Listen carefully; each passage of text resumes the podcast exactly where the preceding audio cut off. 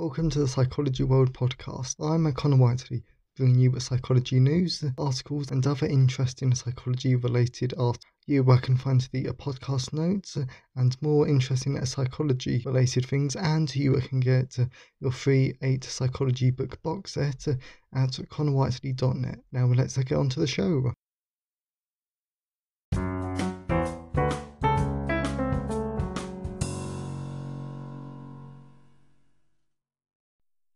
Hi everyone, and welcome to episode 129 of the Psychology World podcast with me, Connor Whiteley. And today's episode is on the basics of occult psychology, and it is Friday, the 14th of January 2022, as I record this. So today's episode is just absolutely brilliant. I absolutely love occult psychology. It's really interesting because not only can occult psychology teach us about, about like occult behavior and occultic influence, it can actually teach us how these methods are just so we know how to protect ourselves and actually recognize it in that case if someone ever tries to uh, influence us. Uh, so this is a really great, uh, great podcast episode that I cannot recommend enough. So we're moving on to the psychology news section. We're reading from the British Psychological Society Research Digest. People behave more sadistically when they're bored. Sadism, harm harming others for pleasure, is often used as a dark personality trait, along with um, narcissism, say, or psychopathy. Research exploring just what brings out someone's sadistic tendencies has found that even though images of injuries can do it, but now a new paper reveals a factor that the researchers conclude as a cruel but overlooked role in fostering sadistic behaviours. Simple boredom. We know that the border people will give themselves electric shocks to alleviate their understimulation. Really? Wow. This new work suggests that a willingness to harm when there's nothing else to do extends to hurting other people too. And this was true even for those who scored low on a general um, sadism scale. It's not exactly an uplifting message about humanity, but the authors argue is that could lead new approaches to preventing sadism in the schools, the military, and other settings. Wow, I think that's probably one of the most shocking psychology news article I've done for ages because that's just that is just horrifically concerning. But again, that it does make sense, and that's not I think we've all done it before. So it's just like that's really, really a scary though. But this is why research is always important, but also though Wow, that is actually a really dark message about humanity. Well, I hope you found that as interesting as I did. So, well, the second and the last one is because there's actually not a lot. Is to repeat a procrastination, avoid deadlines, unless they're short. Procrastination can get to the best of us, whether we're avoiding going to bed, failing to study, or trying to avoid a hated task at work.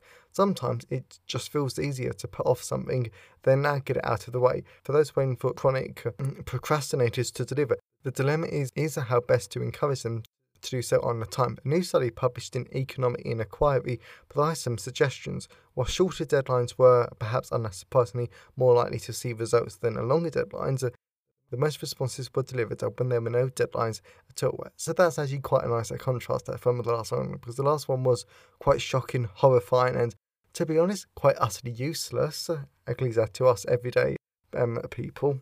But then we can contrast this quite nicely yeah, with this one pro procrastination. And if you go back to the early hundreds of the podcast episode, then there's a one about um, tips to help procrastination with uh, depression and or something like that, and then you'll be able to uh, apply that to yourself, even if you don't have depression. But that's actually a quite a like, interesting point though about the uh, deadlines and whether to actually um, give them to people or not, uh, because I quite like it, um, self-imposed deadlines. You uh, might not, but that's the great thing though about human behaviour is that we're all different and that different things work for different people. So that's enough for the psychology news section. So let's move on to the personal update.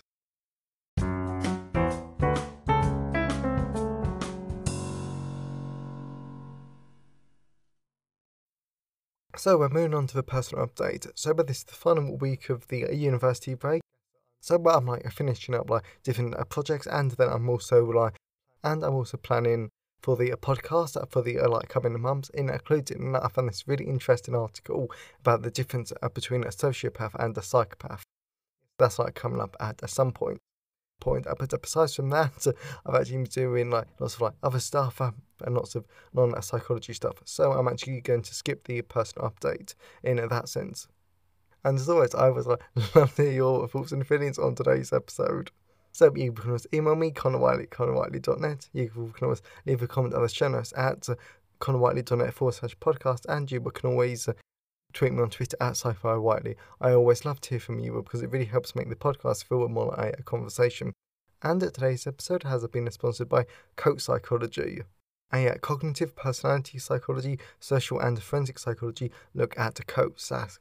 So the reason why it has a quite a long subtitle is that because that's the amazing thing about cult psychology is that it really does draw on all of these amazing different areas of um, psychology. Yeah. And uh, what this book allows you to do is actually have a, a really great, really interesting introduction to uh, cult psychology. Yes, this is such a great in-depth book and it looks at a, wide range of things, like, for example, social psychology, the different personality characteristics of a, a cult leader. So you really do need to buy this book if you want a really good understanding of a cult and how they work. So that is a cult psychology, available from all major ebook retailers, and you can order the paperback and hardback versions from Amazon, your local bookstore, or local library if you request it. So that's enough of the personal update. Let's move on to the content part of today's episode.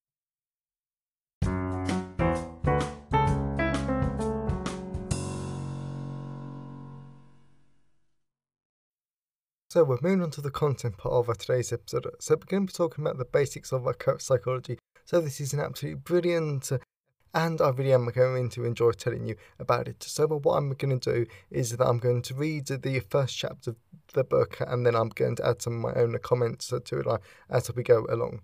Basics of our cult psychology. As much as we all want to dive into proper cult psychology, we really need to learn the basics first. And unlike a lot of psychology basics, the basic art of a cult psychology are very fun and worth a read, and that I cannot agree with more. but first, why is it important to learn about cult psychology? Personally, I would love everyone to learn about cult psychology because uh, by learning about cults, how they work, and how to defend ourselves, this can actually help us keep ourselves, friends, and our family safe about cultic influence. And that's actually one of the reasons why I wanted to do like this book. Uh, just so not only do we learn about cults, but we can also learn how to protect ourselves in the case one ever tries to influence us. Vulnerability and recruitment. When it comes to cults, there is a very sad truth. No one joins a cult willingly. No one willingly chooses to give up their freedom and replace their lives with a superior leader that controls them. Instead, people are recruited into cults. Now, I understand if you're a bit confused by the distinction. I know I was at first. But the difference between willingly joining and being recruited by a cult is that there's a lack of informed consent. Another way to illustrate my point would be to imagine yourself wanting to join a, a cooking club. Completely random example, but it does work work that way. Suddenly you like love cooking, you love making friends, and to this cooking club doesn't try to influence you or control you, then it's likely that you're willingly going to join it.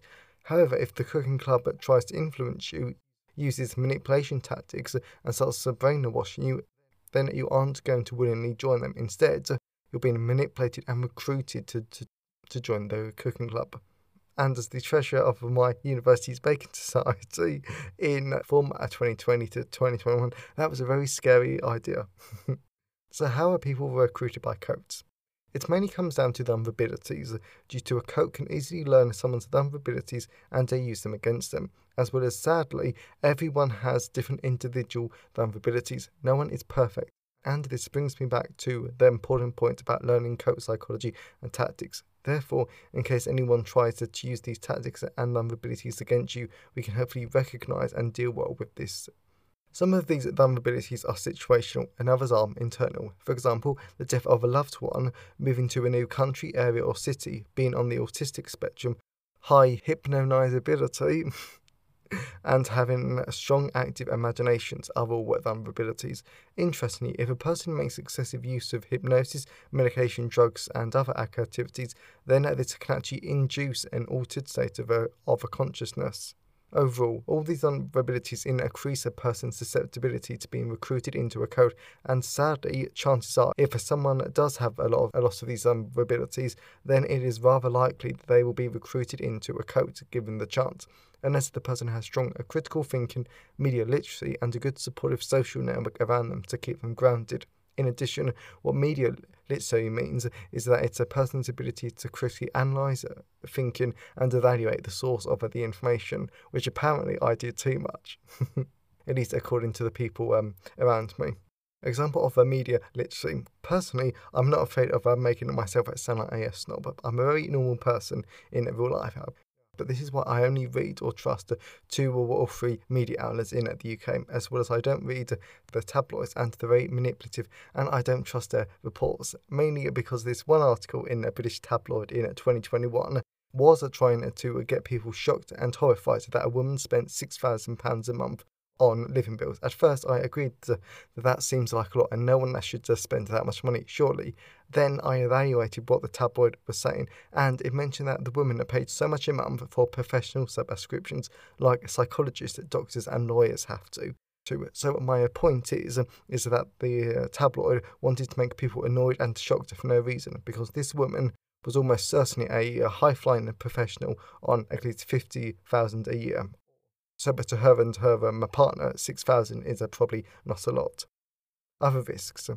In addition to the risk above, there are a number of risks that can increase a person's vulnerability to recruitment by a cult. For example, trauma, phobias, learning or communication disorders, unresolved sexual issues. That was a very new one.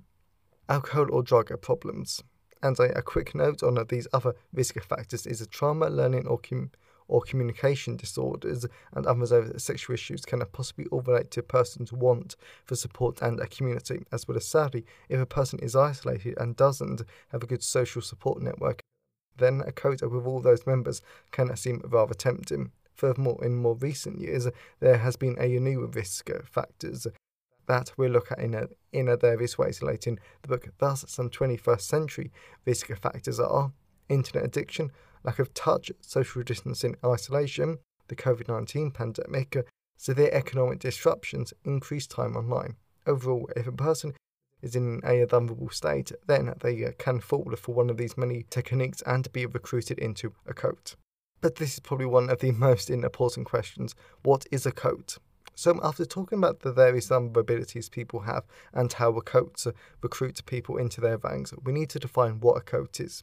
I want to say up front that the word cult shouldn't be used lightly because, as we'll see in a moment, cults can have horrific consequences to the members as well as a group shouldn't be called a cult because of its unorthodox beliefs. For example, a new branch of a religion that believes in a more liberal approach to the religious teachings isn't necessarily a cult, simply because of its unorthodox beliefs. What a cult is, is that it's usually authoritarian in nature and is led by a person who has complete or almost complete control over its followers, and this all comes down to influence.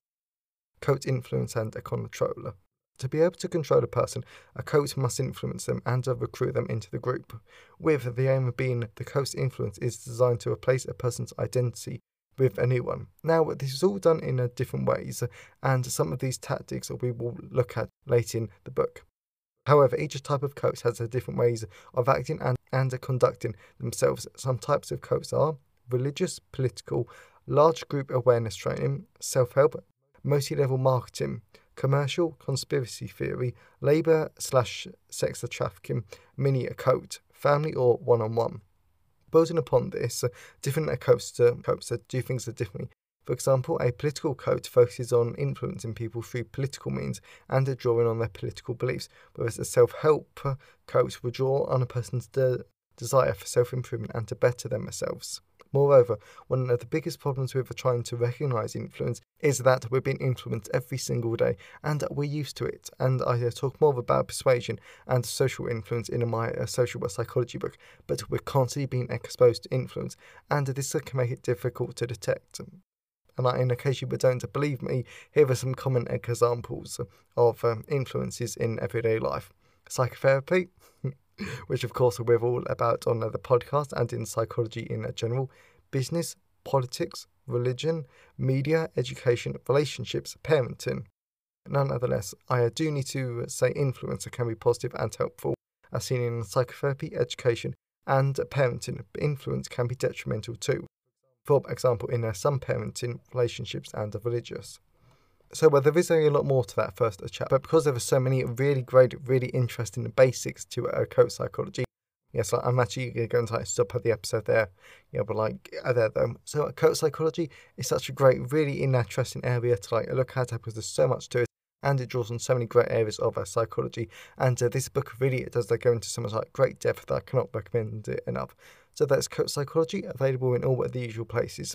And if you know someone who would enjoy today's episode, then please share it with them. I'm always really grateful when you wonderful people help spread the word about the uh, podcast. And I hope that you enjoyed it and that you learned something too. Have a great day, everyone, and I'll see you next time.